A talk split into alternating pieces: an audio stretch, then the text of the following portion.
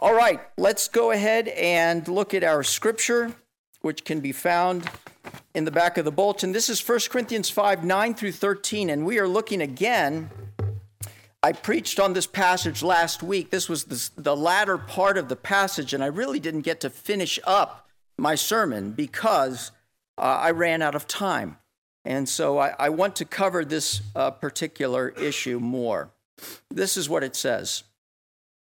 Uh, I wrote to you in my letter, Corinthians, not to associate with sexually immoral people, not at all meaning the sexually immoral of this world, or the greedy and swindlers or idolaters, since then you would need to go out of the world. But now I'm writing to you not to associate with anyone who bears the name of brother if he is guilty of sexual immorality or greed, or is an idolater, reviler, drunkard, or swindler, not even to eat with such a one. For what have I to do with judging outsiders? Is it not those inside the church whom you are to judge? God judges those outside. Purge the evil person from among you. The word of the Lord. Well, Paul has been talking to the Corinthians and he's been speaking to them the fact that their life doesn't match up with their message that they speak of the holiness of Jesus Christ, of the life transformation that Jesus Christ brings, but they're not showing it in their life. And so he has been rebuking them and communicating to them that you need to get your own house in order uh, if you are going to be of any use in God's kingdom. And in the midst of that, he speaks about how we are to relate to outsiders, to not judge outsiders. But that doesn't tell us a whole lot in terms of how we are to relate to outsiders. And so I wanted to take a moment and to spend some time talking about how do we relate to outsiders. There are many different positions we can take toward those who are outside the church. We can withdraw from the world. We can conform to the world. We can criticize the world. Or we can accept the world. What we have discovered as Christians is that now Christian beliefs are in the minority, right? So, how are we to relate to others in the world in which we increasingly find ourselves as outcasts? You're dealing with some of these difficult issues in your own world, aren't you? In the work, in society, the transgender issue. Someone wants to uh, be called by certain pronouns. Should I do that? Should I not do that? What's the loving thing? What's the right thing? My HR um, department is telling me that there's certain policies and beliefs that I have to adopt to continue to work at this company. Do I should I adopt them? Should I not? How do I love and how do I bear witness in a world increasingly antagonistic to Christianity? But we need to look to Jesus Christ. There was none more different from this world than Jesus. And yet he came into the world and he loved the outsider and was full of grace and truth. And through his witness to the world, he transformed the world and he suffered for it. Jesus is calling us to walk in his steps in this world in which we live. The point of this sermon is actually quite simple that you are the leaven that God is sending into the world. So be Christ into the world because God wants to use you to transform the world. Well, how do we do that? We're going to need to do three things. Number one, we're going to need to see our world rightly. We're going to need to have the right glasses in which we look at the world around us. Number two, we're going to need to know how to be leaven to individuals in our world, the relationships we have with people. And then finally, we're going to need to understand how we are to be leaven to the culture and society in which we live. So let's begin. We must see our world rightly. We must understand the world in which we live. Paul, here in this passage, we see that he's speaking about two groups of people there are brothers and sisters, and there are outsiders. The brothers he's referring to are part of the church. There is the church, and then there are those outside of the church. And when I'm speaking of the church, I'm speaking of what we would call the invisible church, meaning believers in Jesus Christ. And he's speaking about outsiders who are outside this invisible church. And he's not using it in a pejorative sense. He's simply talking about those who don't follow Jesus, in which he calls them the world. The Bible has a lot to say when it talks about the world and talks about us. 1 Peter 2:11 says, "Dear friends, I urge you, as aliens and strangers in the world, he's speaking of believers, to abstain from sinful desires which war against your soul." The Bible says that we are strangers and aliens in this world. think of that. We know about the term alien, right? An illegal alien or a legal alien. It means someone that doesn't belong. Their citizenship is not here. A stranger is someone who is not at home. This is not where they come from. We, as Christians, no longer belong to the world. We are strangers and aliens in this world in which we live. So, where is our home if we're strangers and aliens here? Ephesians 2:19 puts it this way, so then you are no longer strangers and aliens, but you are fellow citizens with the saints and members of the household of God. He's speaking about the kingdom of God and the people of God, and he's saying that you are no longer strangers and aliens to that group of people, but that is your home now. In other words, our citizenship is in heaven, not on earth. And as such, we have responsibilities in how we are to live. Philippians 1:27 puts it this way, only let your manner of life be worthy of the gospel of Christ. This word manner of life, politeuesthe is the word in the Greek means citizenship. So another way to translate this is only let you behave as citizens who are worthy of the gospel. In other words, our behavior is governed by our identity. And there are only two identities those who are of the church, of the family of God, and those who are of the world. So the question you might ask is well, where is my citizenship? Am I an American citizen? And spiritually speaking, the answer is no, you're not. Now, you physically reside here. You may have a passport and license here, and you have to follow the laws of this land because you are under it. But this, America, is not your home. You are an alien and a stranger here. America is part of the, is part of the world. It is not part of the church. America is not the church. Now, for some of us, we have been taught to believe that America is the exception to the biblical definition of the world. That America is a Christian nation. The term Christian nation, by the way, is an oxymoron. Okay? Christianity and nation states are two vastly different entities. Think about it. In terms of access, people enter Christianity by voluntary intention, by faith and baptism. But they usually enter a nation state by an arbitrary historical accident, by being born into that particular region. Geographically, Christianity is transnational. It has no boundaries, no lines, while all nation states are defined by borders. All one has to do is look to the Bill of Rights and the First Amendment, which guarantees freedom of religion. Congress shall make no law respecting an establishment of religion or prohibiting the free exercise thereof.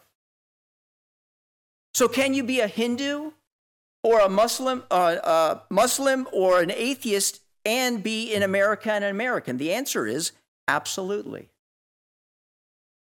Now, where it gets interesting is that for the first two centuries of our country, the political and social order was distinctly Christian. Not in its theology, in its conformity to the gospel, but in its social and cultural practice. Meaning, for the first two centuries, culture, society, law, art, family, politics, and worship were heavily influenced by the church and informed by its authority. Public office, presidential debate, congressional law, judicial opinion, family life, and civic order was all shot through overtly and unashamedly with Christian belief, Christian belief, and Christian uh, speech and identity. But you see, we can see from the beginning that Christianity is not, uh, I'm sorry, America is not a Christian nation because all of America's policies were not in alignment with Christianity. We have the ugly scar of racism that has pervaded throughout our country, in which Christians actively subjugated or looked the other way or refused to deal with at all this huge, massive problem. We have seen the steady decline of the number of people in America who identify as Christians as the years have gone on from America's inception.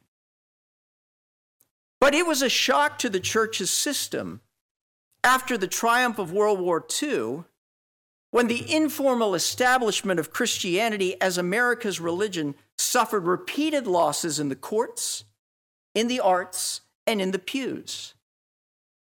There was an exodus from mainline churches that began in the 60s and has finally come for the evangelical church.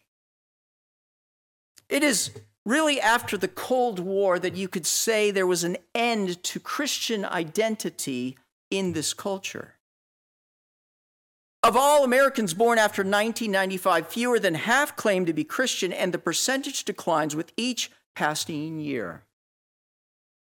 I want to fast forward to now.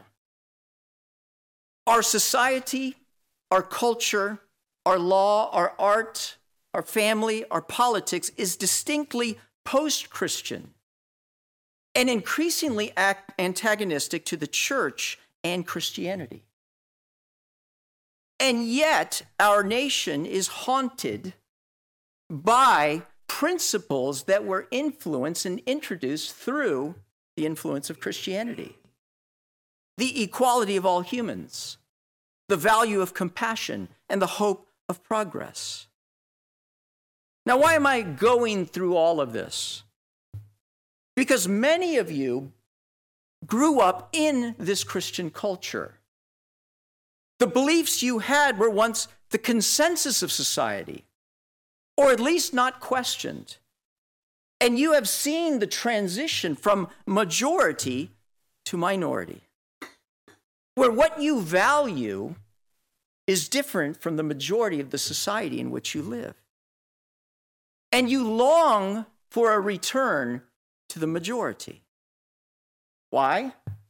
Because it's easier, it's far more comfortable.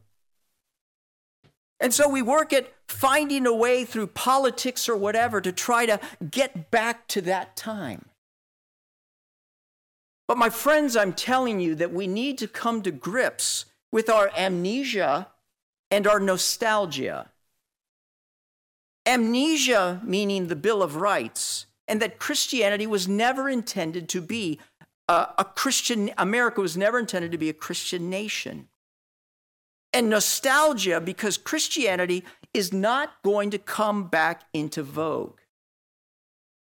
We are at the end of an era.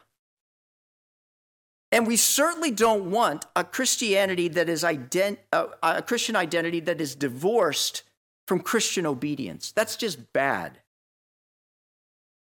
Why is it important to come to grips with the reality of the world in which we live? Because if we don't recognize these realities, we don't recognize our responsibilities to this world.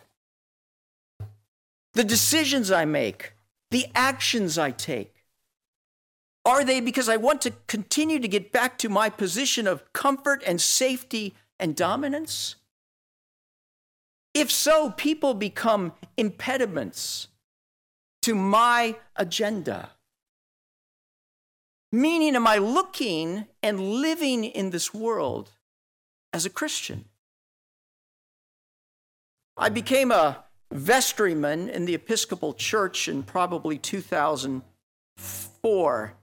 My background in coming to Christ was through uh, my first church was an Episcopal church.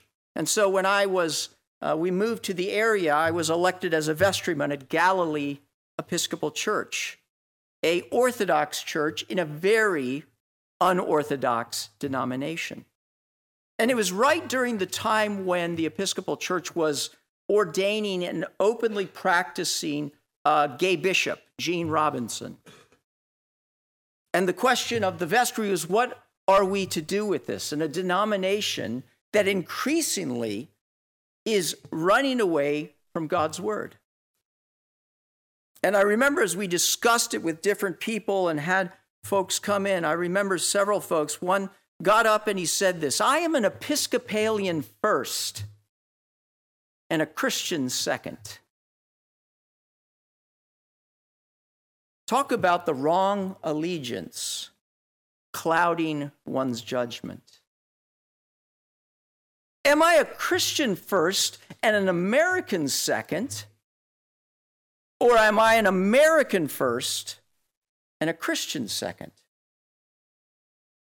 See, we have to choose one. You can't have both.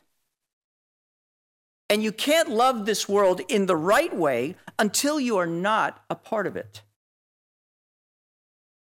John said, Do not love the world or anything in the world. If anyone loves the world, the love of the Father is not in him. For everything in the world, the cravings of sinful man, the lust of his eyes, and the boasting of what he has and does comes not from the Father, but from the world. I say all this because for some of us, America is an idol. It's a golden calf. And I'm doing whatever it takes to get it back to where it was the golden age of morality in our country. There is no golden age of morality in a country that enslaved people and constantly used color to deny human dignity. Now, every culture has sins and pathologies of its own making. America has done some amazing things, and America has done some horrible things. Why is that? Because America is not the kingdom of God. No nation is, it's part of the world. See, we must not only confront the lies that offend us, but also the lies that serve us. America was and will continue to be part of the world. How do I know that? Because the Bible says so. It always has, and it always will be. And as such, it needs the gospel. And we know something about the world and its flaws and its foibles, but we also know this that God so loved the world that he sent his only son. He came into the world to love it and to lead it to something better. And so you and I must see our world rightly if we are to live in it rightly. This brings me to my second point. By the way, I really want to be an equal opportunity offender. My goal is that everyone would be offended by the sermon. So if I have not offended you by the end of the sermon, I want to apologize by the end of it, okay? God is calling us to be leaven in this world first and foremost, and most importantly, to the individuals in which we have relationship. And then secondly, to the society and culture as a whole. So, first to individuals. Every now and then, Leellen trusts me enough to let me make the cornbread. And I get the Jiffy corn mix, uh, cornbread mix, right? And you have it, and this is how most mixes work. They They have almost all the ingredients in there, but there's something that's missing, that's lacking, that if you don't put it into the mix, it's not going to come out. It's not going to work. And in the case of Jiffy, I think it's uh, some milk and some eggs. The world is missing something, it's missing Christ. We are called to be leaven in the mix of the world. Think about the original leaven. That was Jesus Christ, wasn't it? He came into the world and he brought the kingdom of God. And he said that the kingdom of God that I'm bringing is like leaven, which you put into the dough and it will expand until it eventually permeates all of it. Jesus said on the apostles' testimony that on this rock I shall build my church, and the gates of hell shall not prevail against it. Notice he's speaking about expansion, that the gates of hell shall not prevail against its advance. And Jesus has given us the Holy Spirit and is sending us to be leaven into the world of America and around the world. Jesus put it this way You are the light of the world. A city on a hill cannot be hidden. Neither do people light a lamp and put it under a bowl. Instead, they put it on its stand, and it gives light to everyone in the house. Notice what he's saying that you are the light, and this light you're to hold up so that it permeates into the darkness, that at every crack and every crevice, light pours in and transforms and illuminates. Jesus said, You are the salt of the earth. And we know what the purpose of salt is, right? To give flavor, to preserve. But he says, if this salt loses its saltiness, how can it be made salty again? In other words, church, get your house in order, get your heart in order. Has the gospel leavened its way into my heart so that there's holiness and love for those around me? If Jesus has not changed my life in such a way that he's given me a new outlook, a new desire, new tastes, there's work that I have to do. I want to bring to your attention four principles in how I believe God is calling us to mix with outsiders.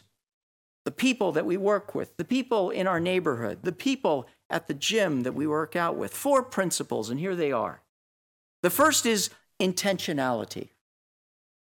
Corinthians, 2 Corinthians 5 20 says, Therefore, we are ambassadors for Christ, as God was making his appeal through us. We know something about ambassadors. The first is that they're appointed, right? No one gets authorized to speak for a country unless they're appointed. Jesus has appointed each one of us ambassadors. And we know that an ambassador goes to another country to represent the country where he came from. Our world is the kingdom of God, and we reside in the church, and he has appointed us to go into this world where we live. We are sent. And you will be my witnesses, Jesus says. Why does Jesus do this? Because the heart of Jesus is for the world. He says, if any of you have 90, 100 sheep and one wanders off, won't you leave the 99 and go find the one and bring it back? I tell you, there is more rejoicing in heaven over one sinner who repents than the 99 who don't need to. Intentionality means I see myself as a sent one where God has placed me in my particular neighborhood, in my particular vocation, in my particular community, God has called me there to be his ambassador. We mix with outsiders intentionally and we mix with them humbly. This is Titus 3:3. For we ourselves were once foolish, disobedient, led astray slaves to various passions and pleasures, passing our days in malice and envy, hated by others and hating one another. But when the goodness and loving kindness of God our Savior appeared, he saved us, not because of works done by us in righteousness, but according to his mercy. You may not like how people in the world live, but you and I used to live that way as well, right? And would still be living that way, except for Jesus, who has shown us a better way.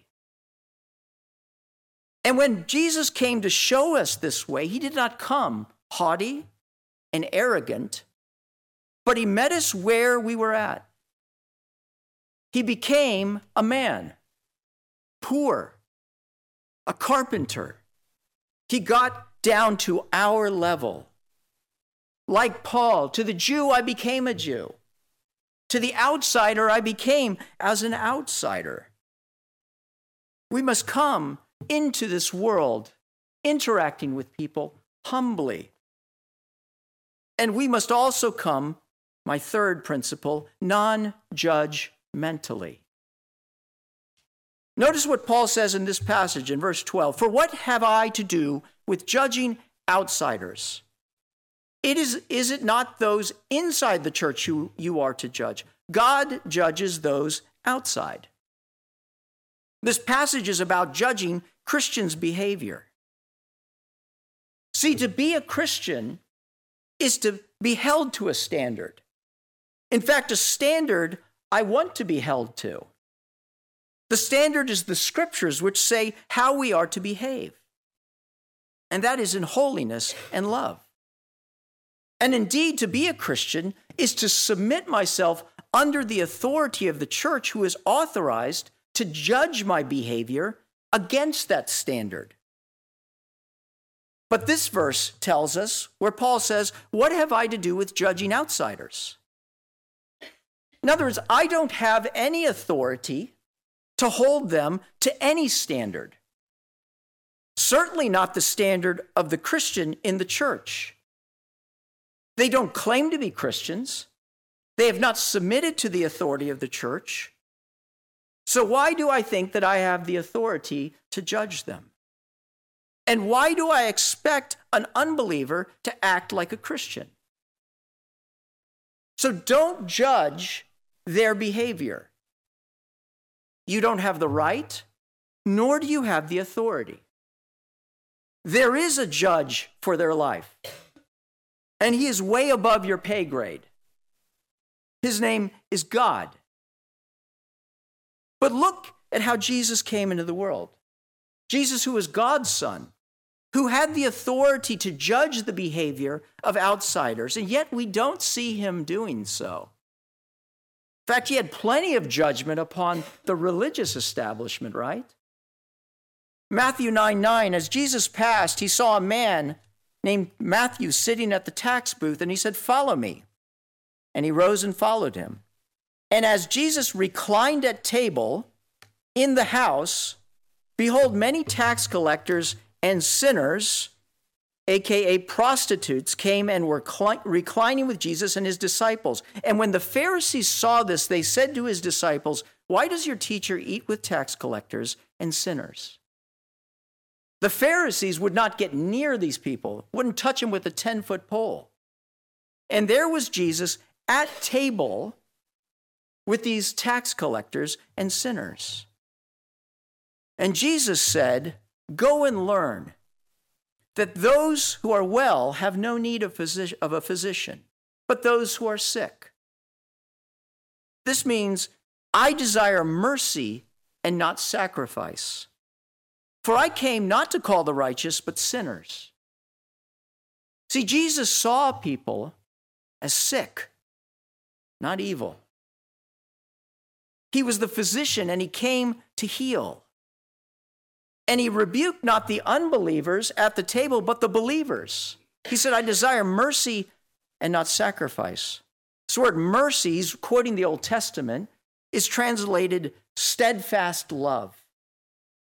In other words, care and concern is what I desire for those who have wandered off the path.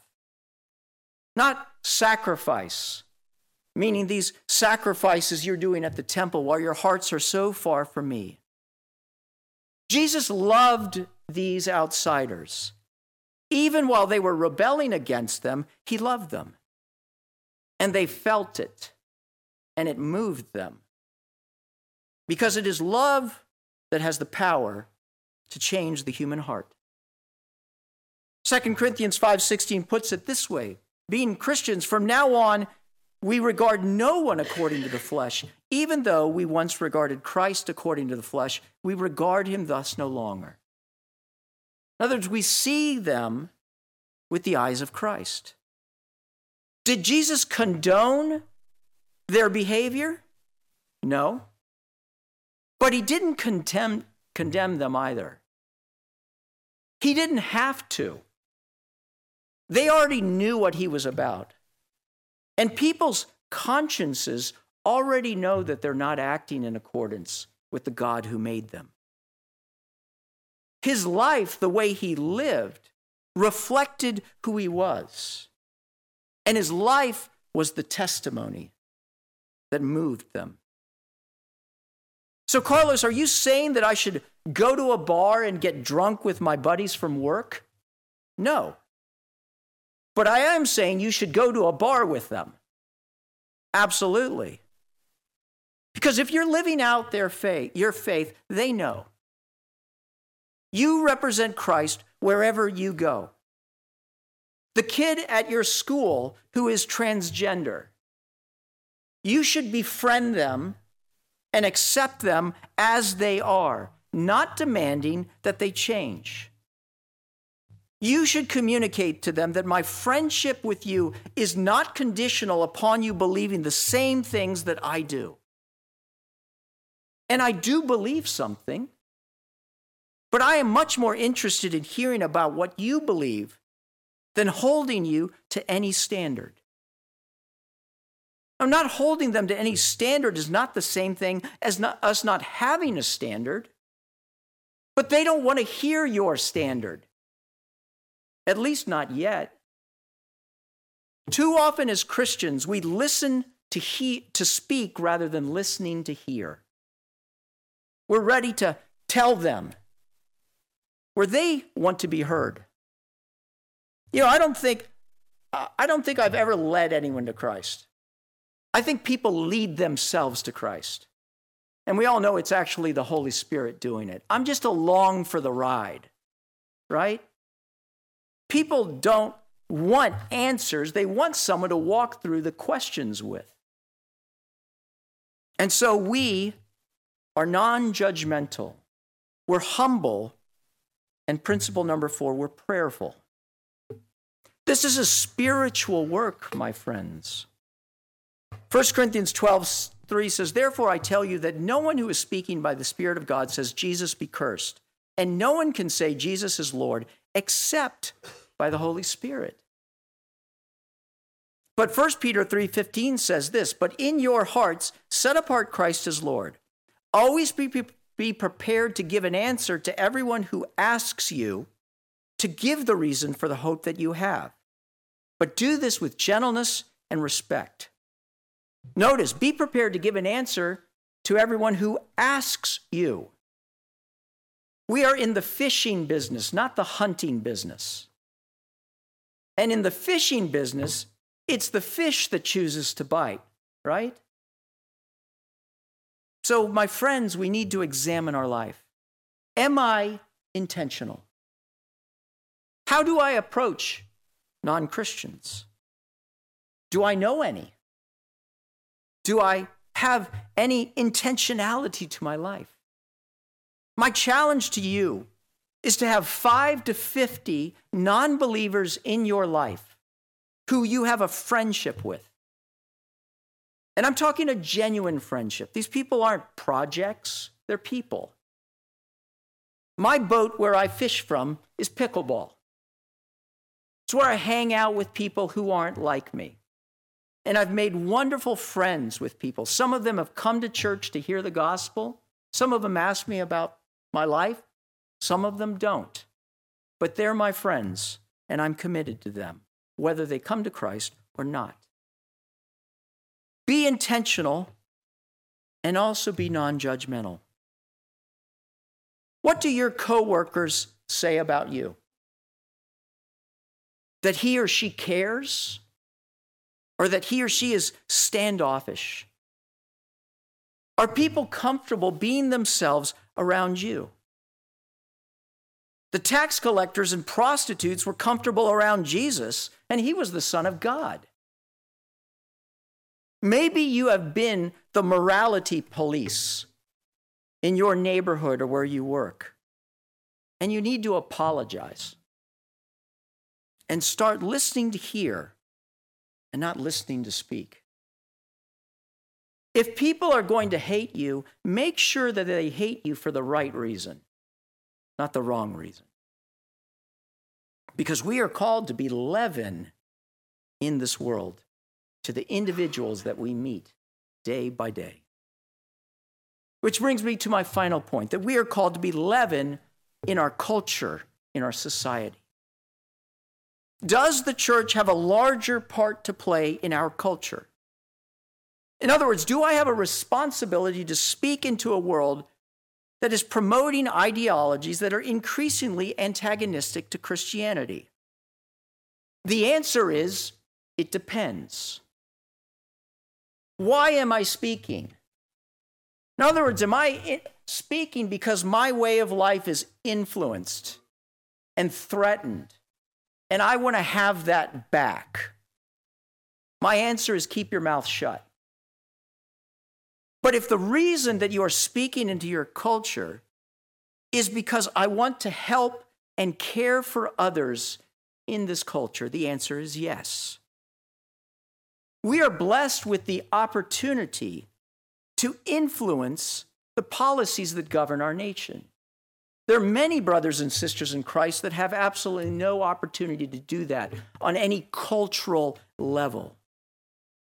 Religion will always have a place in politics, and everyone has a religion that she or he promotes. Christianity should advocate for Christian principles just like secular nationalism advocates for secular principles. Why? The answer is because God has given us His word and His law, both so that we would be holy and so that we would treat each other well. Why does God tell us not to lie? A, because it's wrong, but B, because it breaks down trust that we have for one another. Why does God call us not to covet? The answer is because it does harm in the way that we see other people, rather wanting their stuff rather than being happy for what they have. God's laws are the best opportunity for people to be blessed in this world, whether they're followers of Christ or not. So we should advocate for these policies, uh, for, for Christian laws and principles being put into society because they're, they are the best things for the people. In other words, they're our way of hoping that people will be blessed. But how should we speak as we seek to influence our culture? We should not attempt to dominate the political process or to make the nation completely Christian, but to seek instead to bring about change by persuasion. Rather than trying to overthrow the government, we should advocate the cause by supporting laws, electing candidates, podcasting, writing, developing think tanks. We should not force our opinions, but we also should not argue for them. I'm going to give you four principles. I'm trying to be practical here that help to govern and guide in what we speak into our culture. Four R's. I stole them from someone else and shaped them for my own. Are you ready for them? Number one, resistance.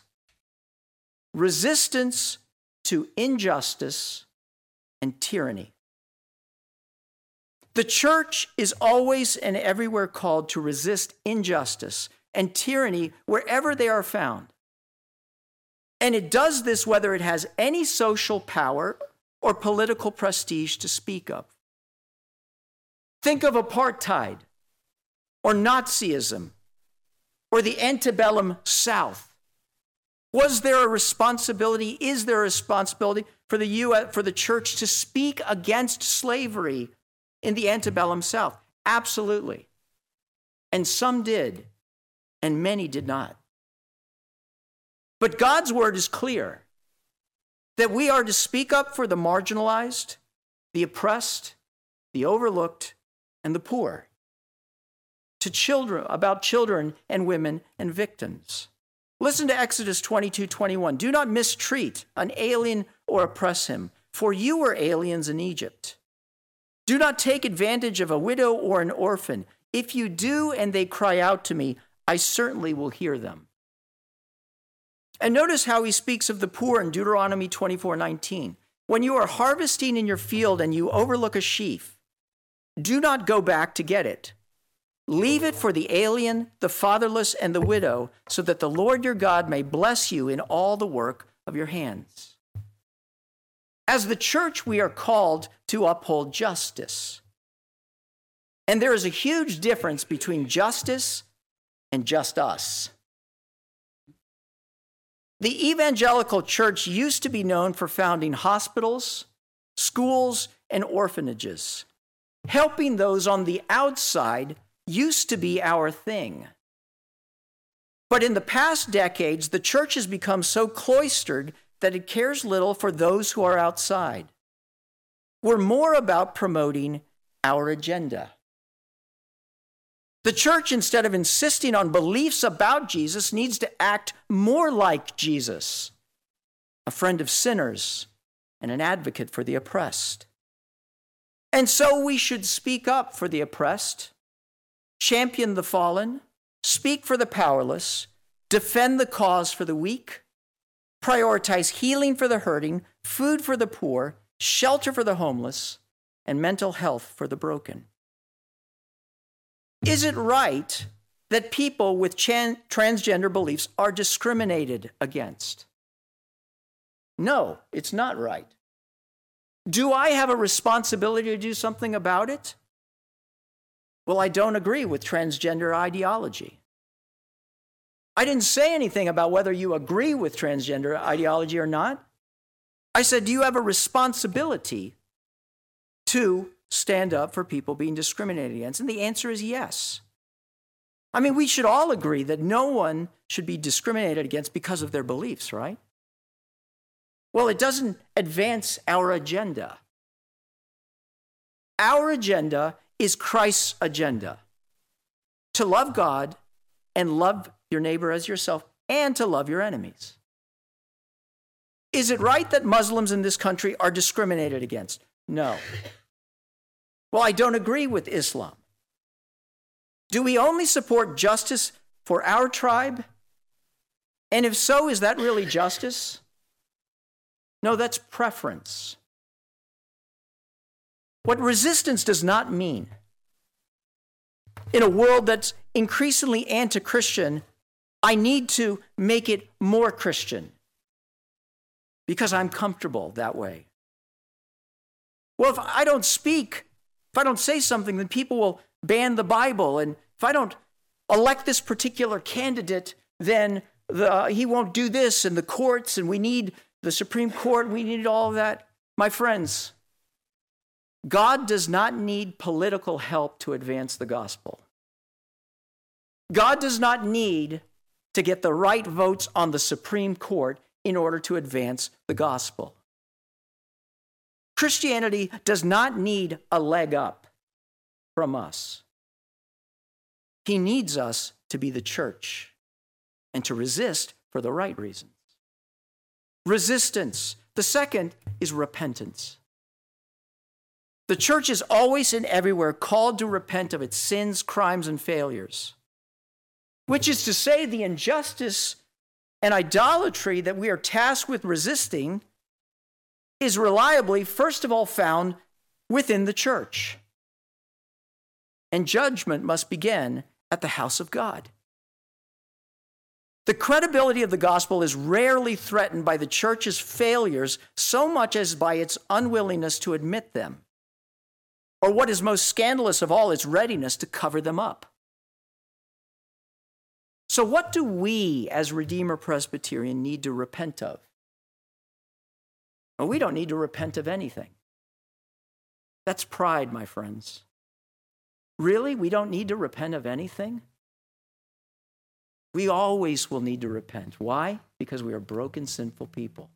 We resist, we repent, and we receive. Number three, and I am getting to the end of this. God is the universal creator, and the world he created is good.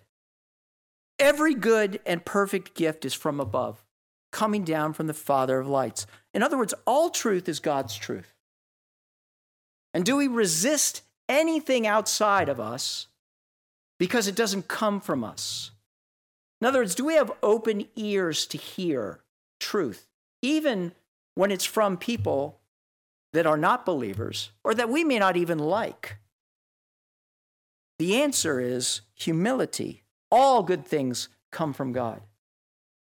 I want you to be a people who are not afraid to read things from people that you even don't agree with, but are well trained enough in the Bible that you're able to discern what is good and true and what is not. But I certainly don't want you to be a people that are afraid of anything that is out there. God has stuff to teach us from the most unlikely of sources. And this is my final point to reform. The gospel is the hope of the world. It commands righteousness among the people of God and justice among the nations. The gospel, in a word, reforms. It generates adjustment in the way things are with a view to where they shall be in the kingdom of Christ. The abolitionists of England and America, the spread of child labor laws, the civil rights movement of the 1960s, these are not instances of secular activism. They are the Word of God in its triumphal march through history. So we must proclaim the gospel to the world and seek to apply God's word to all areas sexuality, capitalism, race relations. I could go into all of these things, but I'm out of time, which is horrible. But the answer is Jesus came full of grace and truth. When a transgender person wants me to call them by pronouns that are not who they are, I'm not going to do that. Why? Because I'm not going to lie to them. Lying to someone is not loving them. But at the same time, I'm going to work my darndest to let them know A, that I love them, and to try to accommodate them. Right? Racism. Is there a race problem in the United States of America? Of course there is. Why? Because America is the world. America does it better than some, worse than some. There will always be a race problem in America. And we need to be a part of doing something about it, right? Why? Because we're about justice. Could go on and on, but I don't have time. What is the point? The point is, God has called us to be leaven in this world with the individuals that we meet and in the culture in which we live. So, by God's grace, let's do so. Let's pray. God, there's much that we do need to repent of. We have not loved our neighbor as ourselves. We have not been concerned for justice, for the poor, for the oppressed. Um, We've turned the other way. We've been about our comfort. Lord, help us to be about your business. Give us eyes to see people uh, like you see them. And we pray this in Christ's name. Amen.